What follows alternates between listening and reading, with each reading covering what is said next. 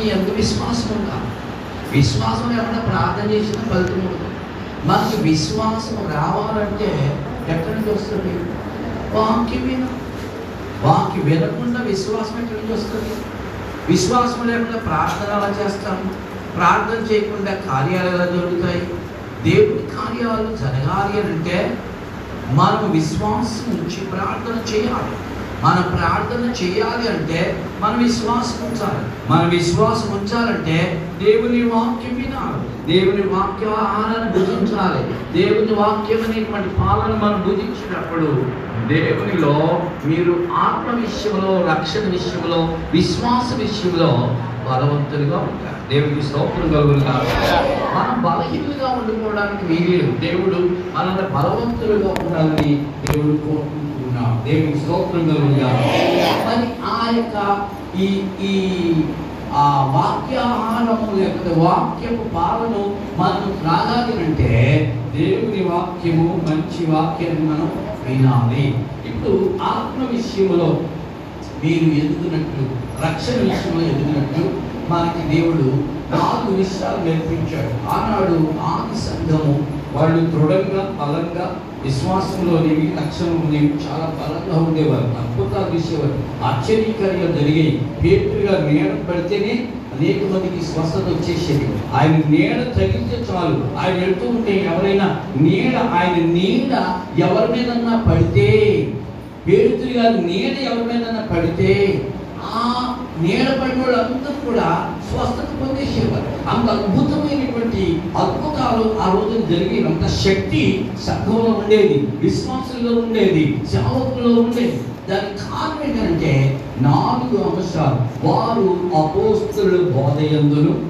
రెండవది రెండు సహవాసం. సహవాసం. బోధ సహవాసం. మూడు రొట్టె వినుచుట. అపోస్తులు గారు రెండవ అధ్యాయం నలభై రెండవ వచ్చిన బాగా చదవండి. రెండవ అధ్యాయం ఇది మన కోరు జ్ఞానం. మీరు ఆత్మ విషయంలో లేకపోతే రక్షణ విషయంలో మీరు ఎదుగునట్లు మీరు ఆ శ్రేష్టమైన నిర్మలమైన వాక్య పాలన మీరు ఆపేక్షించండి అని దేవుని యొక్క వాక్యం చెప్తుంది. మనం ఎదగాలి. ఎదగాలంటే నాలుగు ప్రాముఖ్యమైనటువంటి విషయాల్ని మనం ఎప్పుడు గుర్తుపెట్టుకోవాలి? ఆ నలభై రెండో వచ్చిన వారు అని చదువు వీరు వీరు అపోస్తలుల బోధ అపోస్తుల యొక్క బోధ ఎందును రెండవది సహవాసం ఎందును రొట్టె విరుచుట ఎందును ప్రార్థన చేయ- ప్రార్థన చేయటి ఎందును ఎడతెక్కకుండా ఉన్నారు. ఎడతెగ ఎడతెక్కకుండా అంటే అర్థం చెప్పండి. ఎడతెగని ఎడతెగని అంటే అర్థం చెప్పండి?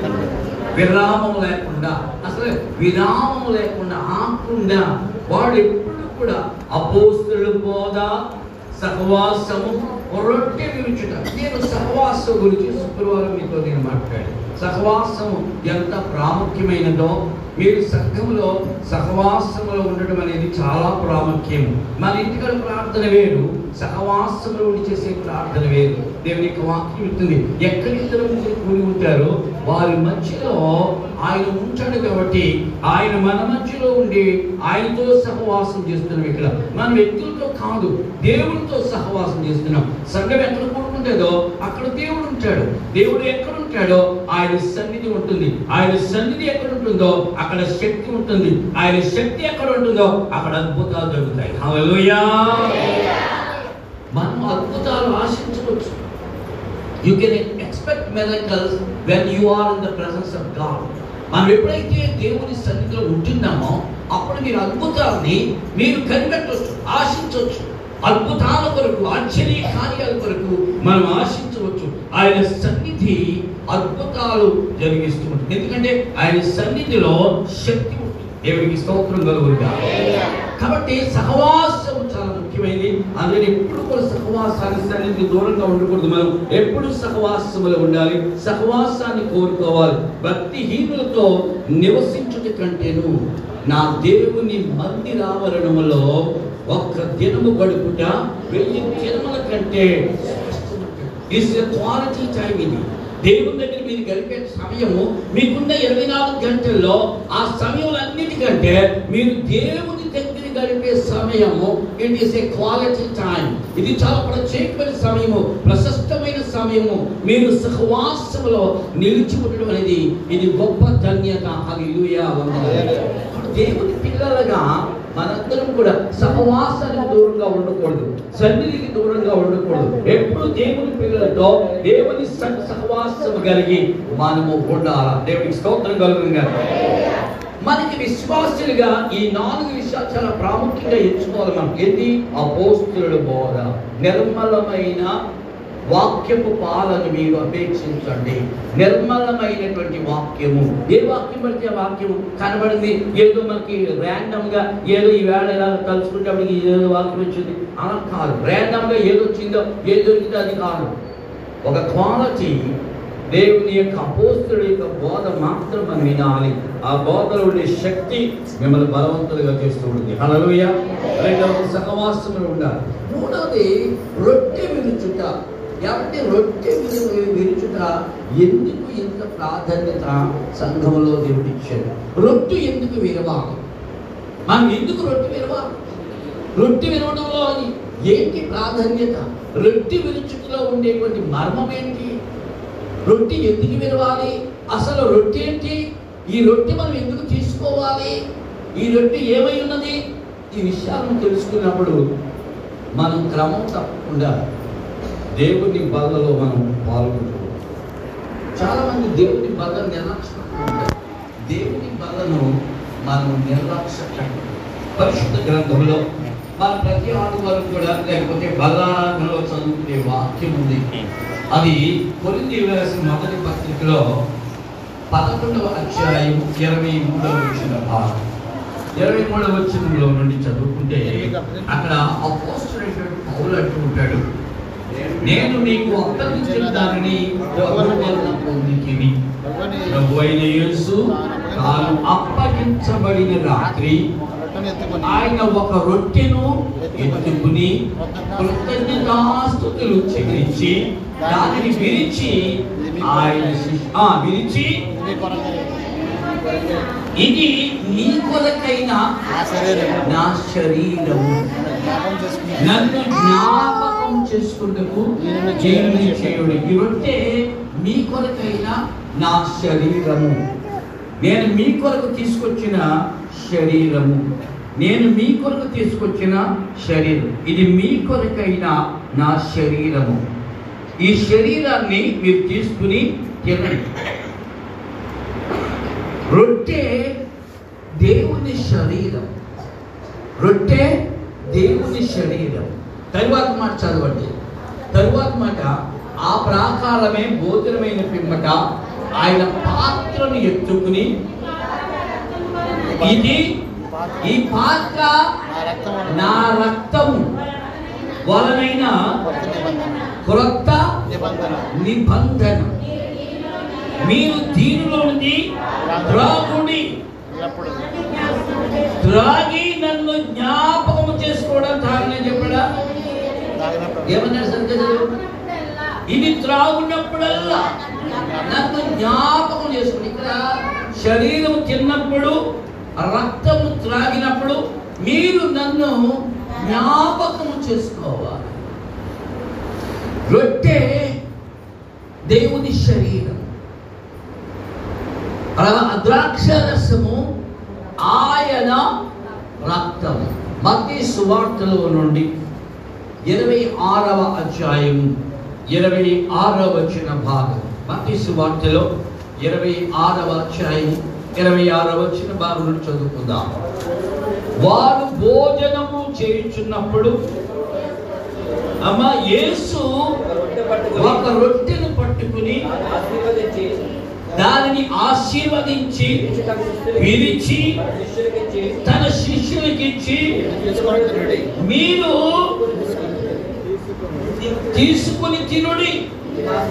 ఇది ఇది నా శరీరము. అని చెప్పాను. మరియు ఆయన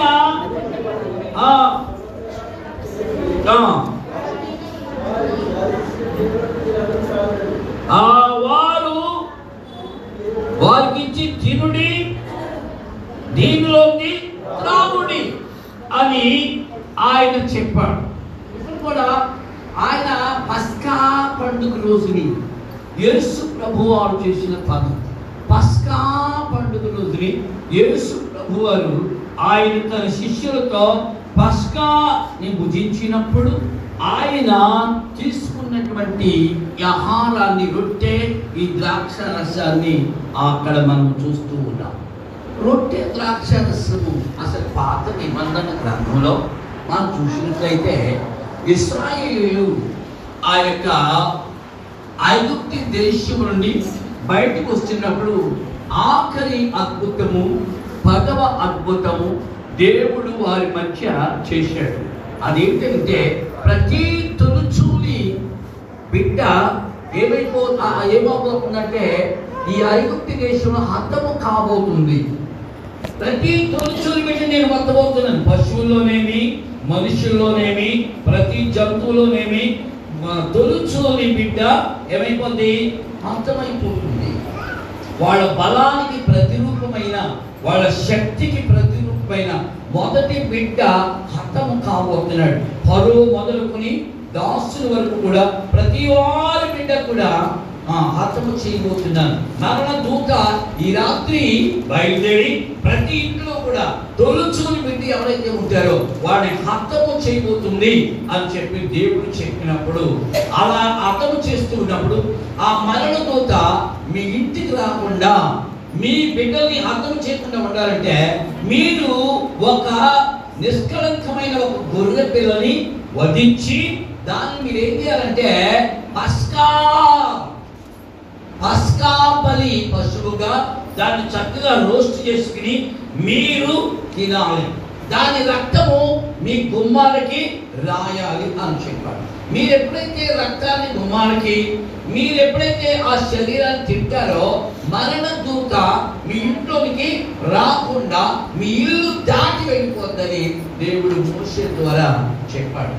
అలా చెప్పినప్పుడు ఈ యొక్క ఆ ఇస్రాయేలీలందరూ కూడా వాళ్ళందరూ కూడా ఒక్కొక్కళ్ళు కొంతమంది గ్రూప్ గ్రూపులుగా చేరి ఒక కుటుంబంలో సరిపోయేంత మంది అంటే ఇక్కడ ఒక ఒక ఒక గొర్రె పిల్ల తినడానికి ఎంతమంది సరిపోదు అంతమంది కలిసి ఒక ఇంట్లో విందుగా చేరుకుని ఆ రాత్రి అంతా కూడా పస్కాలు వదించి వదించిన రక్తాన్ని దుమ్మాలు పోసి ఇంట్లో నుంచి బయటకు వెళ్ళకుండా లోపలనే ఉండి దాని ఆహారం తింటూ దేవుని స్తుతిస్తూ తెల్లవారు కూడా వాళ్ళు దాన్నే పస్కా బలి అంటారు. పస్కా అంటే పాస్ ఓవర్ అంటే దాటిపోవుట మరణము దాటిపోయేటువంటి ఆ సందర్భాన్ని పాస్ ఓవర్ అంటే మనల్ని దాటి వెళ్ళిపోవడం మనం తప్పించి వెళ్ళిపోవడం మనం తప్పించి మనం వెళ్ళిపోవడం పాస్ ఓవర్ అని లేకపోతే పస్కా అని ఆ రోజున ఆచరించేవారు. యేసు మరణము మిమ్మల్ని దాటిపోవాలి మీరు మరణాన్ని జయించాలంటే మీరు ఏం చేయాలంటే ఈ పాస్ ఓవర్ అయినటువంటి ఈ పస్కా ఆహారము మీరు కూడా ఉపయోగించాలి విశ్వాసులైన మనందరం కూడా ఈ యొక్క పస్కాన్ని భుజించాలి అని చెప్పి ఆ పస్కా బలి పశువుగా లోక పాపములను మోసుకుని పోయే దేవుని గొర్రె పిల్లగా యేసు ప్రభు ఈ లోకంలోకి వచ్చి మన కొరకు బలైపోయినటువంటి దానికి సాదృశ్యంగా ఈ యొక్క బలారాధన దేవుడు ఏమండి? శరీరం ఎందుకు తినాలి? రక్తము ఎందుకు తాగాలి? ఎందుకు తాగాలంటే యేసు ప్రభువారు అక్కడ ఏం చెప్పారు? మీరు నన్ను జ్ఞాపకం చేసుకోవడానికి దీనిని చేయాలి యేసు ప్రభు శరీరము యేసు ప్రభు యొక్క రక్తము మనం ఎందుకు తాగాలి అంటే మొదటగా మనము మన గురించి ఆలోచన చేయాలి. మామూలు మనం మనలో ఏముంది? రక్తము ఉంది మాంసము ఉంది. మన శరీరము రక్తంతోనూ మాంసంతో కూడా నిండిపోయి. ఈ శరీరంలో ఏమిటో చెప్పండి? రక్తం కానీ మాంసం. మనం రక్త మాంసాలతో నిండిపోయినటువంటి వాడు. యేసు ప్రభు శరీరంలో యేసు ప్రభు శరీరము రక్త మాంసాలతో నిండింది కాదు. యేసు ప్రభు శరీరము ఎలాంటి శరీరము? ఎలాంటి శరీరం యేసు ప్రభు శరీరము మహిమ శరీరం. ఆయన పరలోకంలో ఉండేటప్పుడు రక్త మాంసాలు ఉండవు అక్కడ శరీరానికి. పరలోకంలో ఉండే శరీరానికి రక్త మాంసాలు ఉండవు. దేవుని శరీరానికి దేవుని శరీరంలో రక్త మాంసాలు రక్త మాంసాలు లేనటువంటి దేవుడు రక్త మాంసాలు లేవు. ఆయన మహిమ శరీరం కలిగి ఉంటాడు.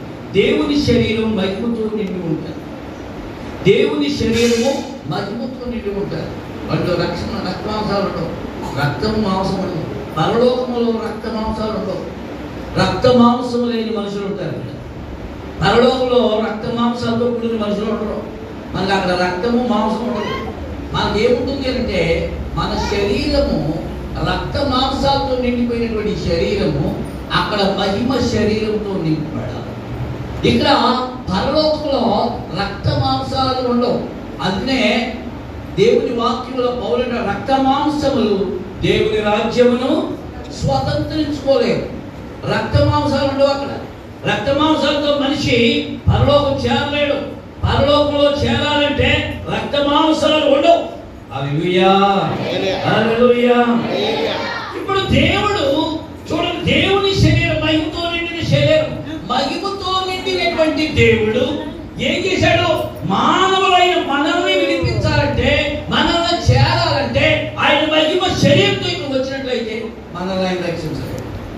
అందుకనే ఏం చేశాడు తెలుసా యేసు ప్రభు చూడండి హెబ్రిల్కి రాసిన పత్రికలో హెబ్రిల్కి రాసిన పత్రిక రెండవ అధ్యాయంలో పద్నాలుగు పదిహేను వచ్చిన భాగాలను చదువుకుందాం.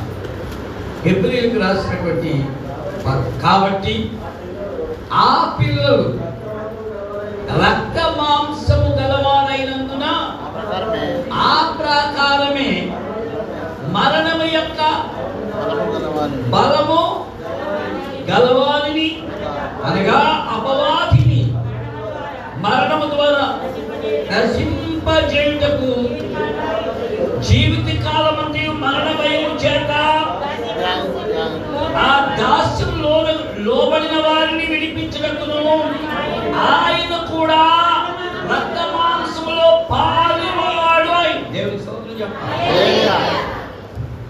దేవుని పిల్లలు దేవుని సృష్టి అయిన మనము రక్త మాంసములు గలవాడు రక్త మాంసములు గలవాళ్ళమై పాపానికి మరణానికి దాస్యులమైపోయి మరణం యొక్క అధిపతి అయినటువంటి సాతానుడి కింద దాస్యములో మగ్గిపోతున్నాం ఆ దాస్యములో ఉన్న వీరిని మరణానికి దాసులుగాను పాపానికి దాసులుగా ఉన్న మానవుల్ని విడిపించడానికి దేవుడు ఏం చేశాడో తెలుసా దేవుడు ఏం చేశాడంటే ఆ మహిమ శరీరాన్ని విడిచిపెట్టి మానవ శరీరాన్ని ఆయన ధరించాడు.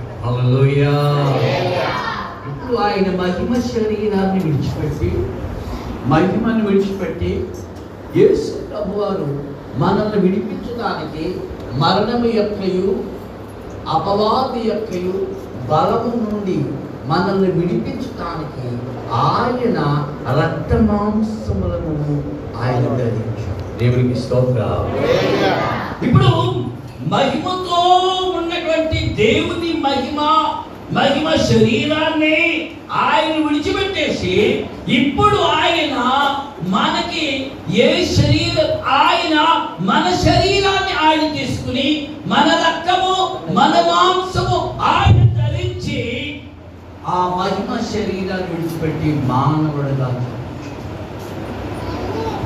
జన్మించాడు. ఈ దేవుడు మహిమ శరీరాన్ని విడిచిపెట్టి మహిమ శరీరాన్ని విడిచిపెట్టి మానవ శరీరం రక్తము మాంసంతో నిండిపోయిన శరీరాన్ని ఆయన ధరించాడు ఆయన మహిమ శరీరాన్ని విడిచిపెట్టేశాడు. అంటే ఆయన కొడుతున్నప్పుడు ఆయన శరీరం అంతా కూడా రక్తమయమైపోయింది ఆయన శరీరం అంతా కూడా రక్తమయమైపోయింది ఆ ముళ్ళతో కిరీటి పెట్టాడు ఆయన ముఖమంతా కూడా రక్తము దానలుగా కాదు. ఆయన ఆయన మహిమ శరీరాన్ని వెళ్ళాడు రక్త మాంసాలు లేవాయనికి రక్త మాంసాలు లేని దేవుడు మహిమ శరీరంతో నిండిన దేవుడు మహిమతో నింపబడిన దేవుడు మానవుడుగా మానవుడు శరీరాన్ని మానవుడు రక్తం కలిగిన రక్త మానవుని శరీరాన్ని ధరించాడు మానవ శరీరాన్ని ధరించి మన కోసం ఆయన. దేవుడికి స్తోత్రం. ఆయన మహిమ శరీరాన్ని విడిచిపెట్టేసి మానవ శరీరము ఎందుకు ధరించాడో తెలుసా మన పాపములను మోసుకుని పోయి మన పాపం మోసుకోవడమే కాదు ఇంకొక అద్భుతం మన శరీరాన్ని మన రక్తం రక్తంతో శరీరంతో నిండిపోయిన మలిన శరీరాన్ని ఆయన ధరించి ఆయన మనకి ఎలాంటి శరీరం ఇస్తున్నాడో తెలుసా? యహాన్ సువార్త అధ్యాయంలో యాభై నాలుగు వచ్చిన భాగాన్ని చదవండి. యాభై నాలుగు వచ్చిన యహాన్ సువార్తలో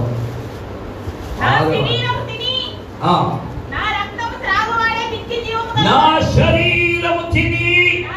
నా రక్తము త్రాగువాడే. నిత్య జీవము గలవాడు. అంత్య దినములో నేను వారిని ఇప్పుడు చూడండి ఆయన ఏం చేశాడు చెప్పండి కదా? ఆయన మన శరీరాన్ని మన రక్తంతో నిండిపోయిన మలినమైపోయినటువంటి ఈ శరీరాన్ని ఆయన ధరించి ఇప్పుడు మనము అంటే రక్త మాంసాలతో నిండిపోయినటువంటి మనము ఆయన శరీరాన్ని ఆయన రక్తాన్ని తీసుకోవడం ద్వారా ఆయన మహిమ శరీరము ధరింప చేయడానికి ఆయన శరీరాన్ని ఆయనేమో మన శరీరాన్ని తీసుకున్నాడు. ఆయన ఏం తీసుకున్నాడు చెప్పండి? ఆయన ఏం తీసుకున్నాడు? మానవ శరీరాన్ని ఆయన తీసుకున్నాడు. మా రక్త మాంసాలతో నిండినటువంటి శరీరం ఆయన ధరించి మహిమతో నిండినటువంటి దేవుని శరీరాన్ని మనకి ఇవ్వటానికి ఆయన శరీరం మనకిచ్చాడు. హల్లెలూయా. ఎప్పుడైతే నువ్వు ఎప్పుడైతే నీవు ఈ ఈ రొట్టె ఈ ద్రాక్షరసం తీసుకుంటామో యేసు ప్రభువారి యొక్క శరీరానికి సాదృశ్యమైనటువంటి మహిళ శరీరానికి సాదృశ్యమైన ఈ రొట్టె ఈ ద్రాక్షరసం తీసుకున్నామో. ఎప్పుడైతే మనం తీసుకుంటామో అప్పుడు నువ్వు నీ శరీరాన్ని విసర్జించి నువ్వు దేవుని శరీరాన్ని ధరిస్తున్నావు. అప్పుడు నువ్వేమవుతావు చెప్పంటావా నీవు నిత్య జీవాన్ని నిత్యత్వాన్ని పొందుతావు. ఏ నిత్యత్వంతో దేవుడు ఉన్నాడో మహిమ శరీరంతో నిరంతరం వసించేటువంటి దేవుడు శరీరము ఏదైతే ఉందో ఏ శరీరం ధరిస్తే మనిషి కానీ దేవుడు కానీ నిరంతరం జీవిస్తాడో ఆ నిత్యత్వంతో కూడిన మహిమ శరీరాన్ని మానవుడు ధరించినట్లు ఆయన శరీరమును ఆయన రక్తాన్ని మనకిచ్చాడు ఆయనేమో మన శరీరాన్ని మన రక్తాన్ని ఆయన ధరించి ఆయన మనకేమిస్తున్నాడంటే మా మాలిన్యముతో నిండిపోయి రక్త మాంసాలతో ఉన్న ఈ శరీరంలో ఉన్న మనల్ని మహిమ శరీరముతో నింపి నిరంతరము కూడా మనము దేవునిలో జీవించున్నట్లు నిరంతరము కూడా దేవుని వలె జీవించినట్లు మనలో చేయడానికి ఆయన మహిమ శరీరాన్ని మనకిస్తుంది గట్టిగా తమ్ముడు దేవుడు మహిమ హల్లెలూయా హల్లెలూయా హల్లెలూయా మాంసాలతో నిండిపోయిన ఈ శరీరం కలిగిన మనము ఎప్పుడైతే ఈ రొట్టె ఈ ద్రాక్షారసం తీసుకుంటున్నావో అలా తీసుకోగానే నీ మలినమైపోయిన ఈ మట్టి శరీరము మహిమ శరీరంగా రూపాంతరము చెందుతుంది. అందుకనే ఆయన ఉన్నాడు. ఎవరైతే ఈ ఈ రొట్టెను తింటాడో అలా చదవమాట ఈ రొట్టె తిని ఈ ద్రాక్షారసం నా శరీరం నిజమైన ఆహారము. నా రక్తం నిజమైన ఉన్నది. పానీయమైంది ఎవరైతే ఈ రొట్టెను నా శరీరం తిని నా రక్తము త్రాగువాడు. నిత్య జీవము గలవాడు. హల్లెలూయా.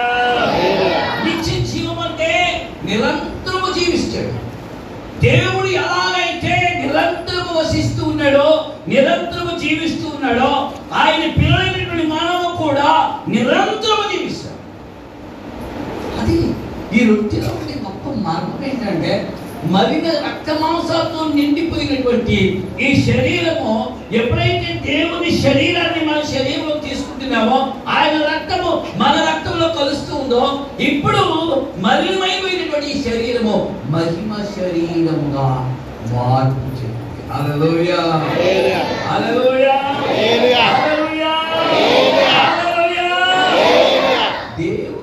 అందుకనే మనము ఎప్పుడు నిర్లక్ష్యం ఆయన శరీరం తీసుకోవడానికి మీరు జ్ఞాపకం చేసుకోవాలి. ఈ రొట్టె తిని ఈ ద్రాక్షరసం త్రాగువాడు నిత్య జీవం కలిగి అందుకనే ఆయన అన్నాడు ఇది తీసుకున్నప్పుడల్లా మీరేం చేయాలి? నన్ను జ్ఞాపకం చేసుకోండి ఏ జ్ఞాపకం చేసుకోవాలి? నేను మీ శరీరమును మీ రక్త మాంసంతో కూడి మీ శరీరాన్ని నేను తీసుకుని నా శరీరము ఏంటది? రక్త మాంసాలు లేని మహిమ శరీరము నిర్మించాను రక్త మాంసాలు లేని మహిమ శరీరాన్ని నీకిచ్చి నీ మలిన శరీరంలో నుండి నువ్వు మహిమ శరీరంలోనికి నువ్వు ఎలా రూపాంతరం చెందుతావు? నేను మహిమ శరీరం కలిగిన నేను ఎలాగ మానవ శరీరంలో రూపాంతరం చెందను అలాగే మీరు కూడా ఈ యొక్క రక్త మాంసాల శరీరంతో నిండిపోయిన మీరు మహిమ శరీరంలోనికి రూపాంతరం చెందినట్టు నేను నా శరీరాన్ని ఇచ్చాను. ఇది తీసుకున్న మీరు ఎప్పుడు కూడా తీసుకున్నప్పుడల్లా ఇది దేవుని మహిమ శరీరం. ఇది నన్ను మహిమ శరీరంగా మారుస్తుంది.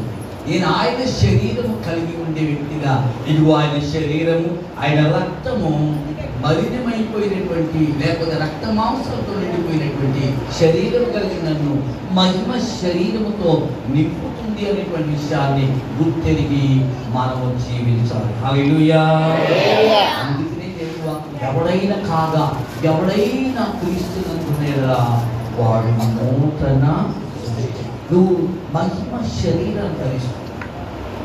మానవ శరీరంతో మనం ఉన్నప్పటికీ కూడా మనలో అంతర్లీనంగా అంతరంగంగా మన ఆత్మలో మహిమ శరీరం మనం ఆ చనిపోయిన మరుక్షణమే మనం ఎప్పుడైతే ఈ భౌతికమైన దేహాన్ని అలా విడిచిపెడుతున్నామో అలా విడిచిపెట్టగానే మహిమ శరీరంలోకి రూపాంతరము నువ్వు దీన్ని ఇలా విడిచిపెట్టగానే నువ్వు ఇలా బయటికి రాగానే నువ్వు మహిమ శరీరంతో నీవు నింపబడుతుంది వారు. ఆయన చనిపోయిన తర్వాత సిలువలో ఆయన కిందకు దింపి శుద్ధి చేసి అత్తర పూసి ఆయన్ని సమాధి చేసి సమాధులు పెట్టారు. అలా సమాధులు పెట్టిన తర్వాత మూడు దిన రెండు రోజు రెండు దినాలు ఆయన సమాధులు తర్వాత మూడో దినాన్ని ఆయన తిరిగి లేచి. లేవగానే చూడండి. శిష్యులంతా కూడా అందరూ కూడా లోపల తలుపులేసుకుని తలుపులేసుకుని వాళ్ళు భయపడుతూ ప్రభు ఏం చేస్తాడు? మూడవ దినము లేచాడు అన్నారు. సైడ్ కొంతమంది కనపడ్డారంట. ఆ చూసి నేను చూసామంటారు మనం చూడలేదు. ఇది ఎంతవరకు వాస్తవం? చెప్పి వాళ్ళు కల్పించుకున్న సమయంలో యేసు వారు ఆయన లోపల వచ్చేసి లోపల వచ్చేసి తలుపు వేసే ఉంది. రహాంసు వార్తలు ఇది సత్యాలు చూస్తే మహిమ శరీరానికి భౌతిక నియమాలు ఉండవు. హల్లెలూయా. భౌతికమైనటువంటి నియమాలు ఉన్న మహిమ శరీరం పాటించదు. ఇరవయవ అధ్యాయంలో మనం చూస్తే అక్కడ మనం చూసినట్లయితే యేసు ప్రభువారు పంతొమ్మిదవ వచ్చిన భాగం ఇరవయవ అధ్యాయం. ఆదివారం ఆదివారం సాయంకాలం శిష్యులు యువకులకు భయపడతాం కూడి ఉన్న ఇంట కలుపులు మూసుకుని ఉండగా యేసు వచ్చి వారి మధ్య నిలిచి మీకు సమాధానం కలుగుతారని వారితో చూడండి ఇక్కడ యేసు వారు ఏ శరీరంతో ఉన్నారు? మహిమ శరీరానికి ఇక భౌతిక నియమాలు పాటించదు ఈ శరీరం భౌతిక నియమాలకు లోబడి ఉండాలి ఈ శరీరం. మన శరీరం భౌతిక నియమాలకు లోబడి ఉంటుంది. వేడి దగ్గరికి వెళ్తే కాదు సరదాలో వెళ్తే సరిపడుతుంది బయట కింద పడితే ఎప్పుడు ఉంటాయి ఇది భౌతిక నియమాలకు లోబడుతుంది. కానీ మహిమ శరీరం భౌతిక నియమాలకు లోబడుతుంది. లోపలికి రావాలంటే ఎవరో తలుపు తీయాలి. ఇప్పుడు యేసు ప్రభు ఆయన మహిమ శరీరంతో తలుపులన్నీ వేసుకున్నప్పుడు కూడా తలుపులన్నీ మూసున్నాయి వాళ్ళ మధ్యలో చేసి ఎందువల్ల? మహిమ శరీరం భౌతిక నియమాలలో మహిమ శరీరంతో మహిమ శరీరంతో ఉన్నప్పుడు మన మీద ఈ గురుత్వాకర్షణ శక్తి కానీ ఈ యొక్క భౌతిక నియమాలు కానీ ఇవేవి కూడా మన మీద పనిచేయవు. మహిమ శరీరంతో నింపబడుతుంది అది వేసుకోవాలి ఎందుకు ఈ బలం మనం ఆరాధించాలి? ఆరాధించినప్పుడు అలా నన్ను జ్ఞాపకం చేసుకో. అంటే నేను ఎట్టి మహిమను మీకు ఇచ్చానో ఎలాంటి మహిమ శరీరం మీకు ఇచ్చానో ప్రభు వచ్చినప్పుడు మీరు ప్రభువులే ఉంటారని దేవునికి వాక్యం మీరు రెక్కలు రెక్కలు ఎందుకు ఎగిరిపోతారని చెప్పంటారా అప్పుడు మీరు భౌతిక శరీరంతో ఉంటారు. మీరు పలు మాటలో పాటలో మీరు మార్పు చెంది మహిమ శరీరాన్ని అనుభవిస్తారు వెంటనే ఈ ఈ భౌతికమైనటువంటి ఈ శరీరము అలా విడిచిపెట్టేస్తారు. మనం. వెంటనే మన రూపాంతరం చెంది మహిమ. ఈ శరీరము మళ్ళీ ఏదో ఒక డెడ్ పర్సన్ లాగా ఈ శరీరం ఇక్కడ అయిపోదు. ఈ శరీరం ఇక్కడ ఇలాగా విడిచిపెట్టేయడం లేకపోతే మనం ఆత్మ అవుతుంది అనుకుంటారేమో ఆత్మ ఈ శరీరం మార్పు చెందుతుంది it is transformed heavenly body ఇది ఒక భౌతిక నియమాలకి అతీతమైనటువంటి శరీరంగా రూపాంతరం చెందుతుంది కొన్ని రాసిన పత్రికలో. మొదటి పత్రిక పదిహేను అధ్యాయంలో యాభై ఒకటి వచ్చిన భాగాన్ని చదువు యాభై ఒకటి వచ్చినలో దేవుని వాక్యం ఏం చెప్తుందంటే ఇదిగో ఆ, మీకు- ఒక మర్మము తెలియ తెలుపుచున్నాను. ఏంటి మర్మ- మనమందరము నిద్రించి నిద్రించము నిద్రించడం ఏంటి చచ్చిపోము. అంటే మీరు ఏమన్నారు దేవుడు వచ్చినప్పుడు ఈ శరీరం అంతా ఇక్కడ వదిలిపెట్టేస్తామేమో మనం ఆత్మ వెళ్ళిపోతే శరీరం ఇక్కడ ఉంటేనేమో? మనం డెడ్ పర్సన్లో ఉంటామేమో కాదు. మనం డెడ్ పర్సన్లో ఉంటాం శరీరం ఏమవుతుందంటే it will transform into heavenly body hallelujah Lord చాలా సంతోషంగా ప్రైజ్ గాడ్ ఒక అద్భుతమైన జీవితంలోనికి రూపాంతరము చెందుతుంది. దేవునికి మహిమ కలుగుని గాక. ఉన్నవాళ్ళు ఉన్నట్టుగానే మన శరీరం ఏమవుతుందంటే ఇది మీకు తెలియకుండానే ఒక రూపాంతరాన్ని ఇది స్వతంత్రించుకుంటుంది రూపాంతరం చెందుతుంది. తెలుపుచున్నది. ఒక మర్మము తెలుపుచున్నాను అది ఏంటంటే మనమందరం నిద్రించుకున్న కనురెక్క పాటలో కడబూర బ్లాగ్గా మనందరము మార్పు చెందుతాం తెలుగులో మార్పు అన్నాడు ఇంగ్లీష్లో ట్రాన్స్ఫార్మ్ అంటే రూపాంతరం చెందు. ఒక్క క్షణపాటు ఒక క్షణమునే మనకు తెలియకుండానే ఈ రూపాంతరము అక్కడ జరుగుతుంది. అది మనకు తెలియకుండా జరుగుతుంది పలు రెక్క పాటలో మన శరీరం మార్పు చెందిపోతుంది. మన అవయవాలన్నీ మార్పు చెందిపోతాయి. ఇక రక్త మాంసాలకి అతీతంగా ఈ శరీరము రూపాంతరం వచ్చింది అప్పుడు ఈ- శరీరం ఏమైపోతుందంటే అలా గాల్లో ఇక్కడ భౌతిక నియమాలు ఏవి కూడా దాని మీద పనిచేయవు. నీ ఆత్మ ఆత్మ ఆ శరీరం కలిగినట్టు మనం వెంటనే గాల్లో అలా ఎగురుతుంది. నువ్వు నువ్వు ఏ శరీరంలో అలాగే ఉంటుంది శరీరం అలాగే ఉంటుంది. కానీ ఏమిటం అంటే రక్త మాంసాలతో కూడిన శరీరం కాదు రూపాంతరము చెందిన శరీరం. శరీరం చెప్పండి. రక్త మాంసాలతో కూడిన శరీరము కాదు రూపాంతరము చెందిన దేవుని శరీరము. దేవుడు ఎట్టి మహిమ శరీరం కలిగి ఉంటాడో అదే మహిమ శరీరము. నువ్వు కలుగుతుంది నువ్వు నేను కలుగు ఈ రక్త మాంసంతో కూడినటువంటి మలినమైపోయే ఈ శరీరం మార్పు చెందుతుంది మలిన శరీరము మార్పు చెంది మహిమ శరీరము ధరించు హల్లెలూయా. దానికి సాదృశ్యంగా దేవుడు మనకి బలం ఇచ్చాడు ఆయన శరీరం. చూడండి ఆయనేమో మన శరీరము. మన రక్తంతోనూ శరీరంతో కూడిన మన శరీరం ఆయన ధరించి ఆయన శరీరాన్ని ఇది నా శరీరం. ఏం తినాలి? యేసు ప్రభు ఎలాగైతే మన శరీరం ధరించాడో మనం కూడా ఆయన శరీరం అనగా మహిమతో నిండిన శరీరం ధరించినట్లు ఆ రొట్టె ద్రాక్షరసంలో పాలు పంపుతుంది అది ఎవడు ఈ రొట్టెని తింటాడో ఎవడు ఈ ద్రాక్షారసం త్రాగుతాడో వాడు నిత్య జీవం గలవాడై ఉంటాడు. నేను అంచె వాడిని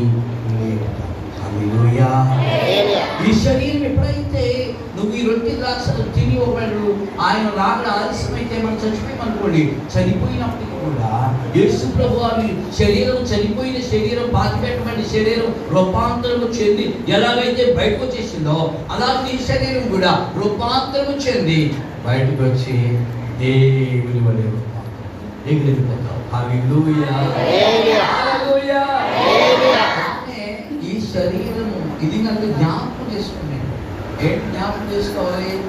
ఆయన నీ పట్ల చేసిన అద్భుత కార్యం ఆయన మన శరీరం తీసుకున్నాడు. మనకేమి ఇచ్చాడు చెప్పండి? మీరు ఎప్పుడైతే ఆ బలం సమీపిస్తున్నారో అది రొట్టె కాదు దేవుడి శరీరం. ఎప్పుడైతే భావిస్తున్నారో రేపొద్దున ఈ రొట్టె ఈ ఈ రక్తము ద్రాక్షరసము నన్ను దేవుని శరీరము ధరింప చేయటానికి నేను మహిమ శరీరము ధరించినట్లు నన్ను రూపాంతరం చెందుతాడు నేను ఒక భూమి మీద ఆయన ఉండగా భూ- ఆయన ఆయన రాకసం నేను భూమి మీద ఉంటే పనులు ఎప్పటిలో నేను రూపాంతరం చెందుతాను ఒకవేళ నేను చనిపోతే నేను సమాధిలోనే రూపాంతరం చెంది బయటకు వస్తాను హల్లెలూయా హల్లెలూయా మన భూమి మీద ఉన్నా చనిపోయినా ఓ మహిమ శరీరాన్ని కలిగి అందుకనే వారు ప్రతిదినం ఏం చేసేవారంటే రొట్టె ద్రాక్షారసం తీసుకుంటారు. వారు ఎడితే ప్రార్థన చేయటం కానీ చూడండి మొదట ఆ ఏ సహవాసము? అపోస్తులు సహవా ఆ బోధ ఎందుకు సహవాసం అన్నప్పుడు వారు ఎడతెగ ప్రార్థన. నాలుగు అంశాలు. నాలుగు. అపోస్తుల బోధ సహవాసము రొట్టె విలుట ప్రార్థన. ఈ రొట్టె విరవడం ఆయన వారు ఎంతకాలం నుంచి ఎలా చేసేవారు తెలుసా అసలు? ఇప్పుడంటే మనం ఇలాగా నెలకోసారి పెట్టుకుంటున్నాం కానీ దేవుని వాక్యంలో చూడదు వాళ్ళు రొట్టె ఏం చేసుకుంటారు? తింటుంటా కూడా వాళ్ళు రొట్టె విరిచి వారు. అలలోయా అలలోయా ఇంటింటా కూడా ప్రతి దినము కూడా ఇంటింటా కొడుకుని వారు రొట్టె విరిచేవారు. దేవునికి స్తోత్రం కలుగుతారు యేసు ప్రభు రొట్టె విరిచాడు. మనం కూడా రొట్టి విలవాలి తరచుగా ఎంత తరచుగా మనం మనం విలవగలిగితే అంత తరచుగా దేవుని శరీరాన్ని మనం తీసుకుంటాం ఇది ఒక సాదృశ్యం.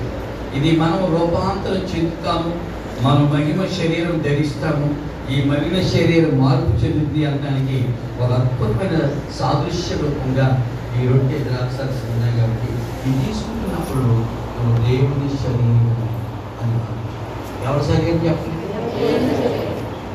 అలా మీరు అలా భావించడం తీసుకుంటారు ఏదో రెండు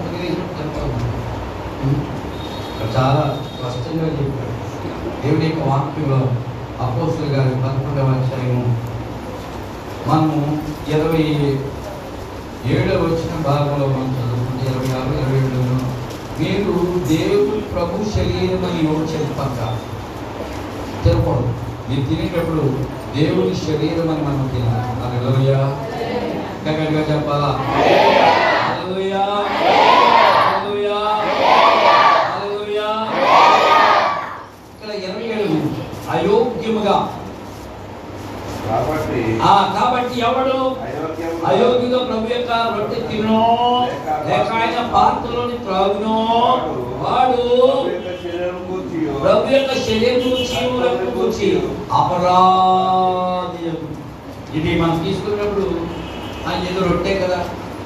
ఏదో ద్రాక్షరసమే కదా ఆయన మహిమ శరీరం నీకు ఇచ్చేది. తీసుకోవాల్సిన బాధ్యత ఆమె ఆ మహిమ శరీరాన్ని పొంది మిగిలిపోవాలంటే ఈ శరీరాన్ని బ్రతకునిగానే తీసుకోవాలి అలా తీసుకుంటున్నప్పుడు దేవుని శరీరం మహిమ శరీరాన్ని మనం భావించాలి కాబట్టి నాలుగు విషయాల్లో ఎప్పుడు కూడా సంఘం ఉండాలి మొదలైన చెప్పండి? అపోస్తల బోధ.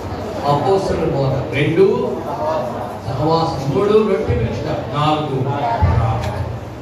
వచ్చి వారు ఇక్కడ వారు ప్రార్థన గురించి ప్రార్థన ఎలా మీ జీవితాన్ని మార్చేస్తుంది? మన బ్రతుకులు ఎలా మారుస్తుంది మన బ్రతుకులు మార్చేది ప్రార్థన. అలలోయ మన పరిస్థితులు మార్చేది ప్రార్థన. నువ్వు ఎటువంటి పరిస్థితుల్లో ఉన్నావనేది కాదు. ఎటువంటి పరిస్థితుల్లోకి రాబోతున్నామని ఒక అద్భుతమైన సాక్ష్యం. నీ పరిస్థితుల్ని ఎవరో మార్చడం కాదు నీ ప్రార్థనే నీ పరిస్థితుల్ని మార్చేస్తుంది అటువంటి ప్రార్థన చేస్తే నీ ప్రార్థన నీ స్థితి నుండి ఒక అద్భుతమైన స్థితిలోకి దాని గురించి వచ్చే శుక్రవారం ఆదివారం నేర్చుకున్నాం దేవుడి వాసి మనకు జీవితంగా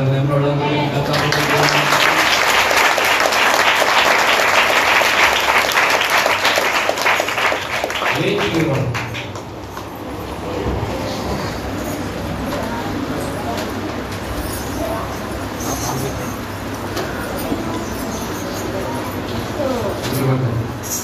వదగుర్రె పిల్ల యేసురకము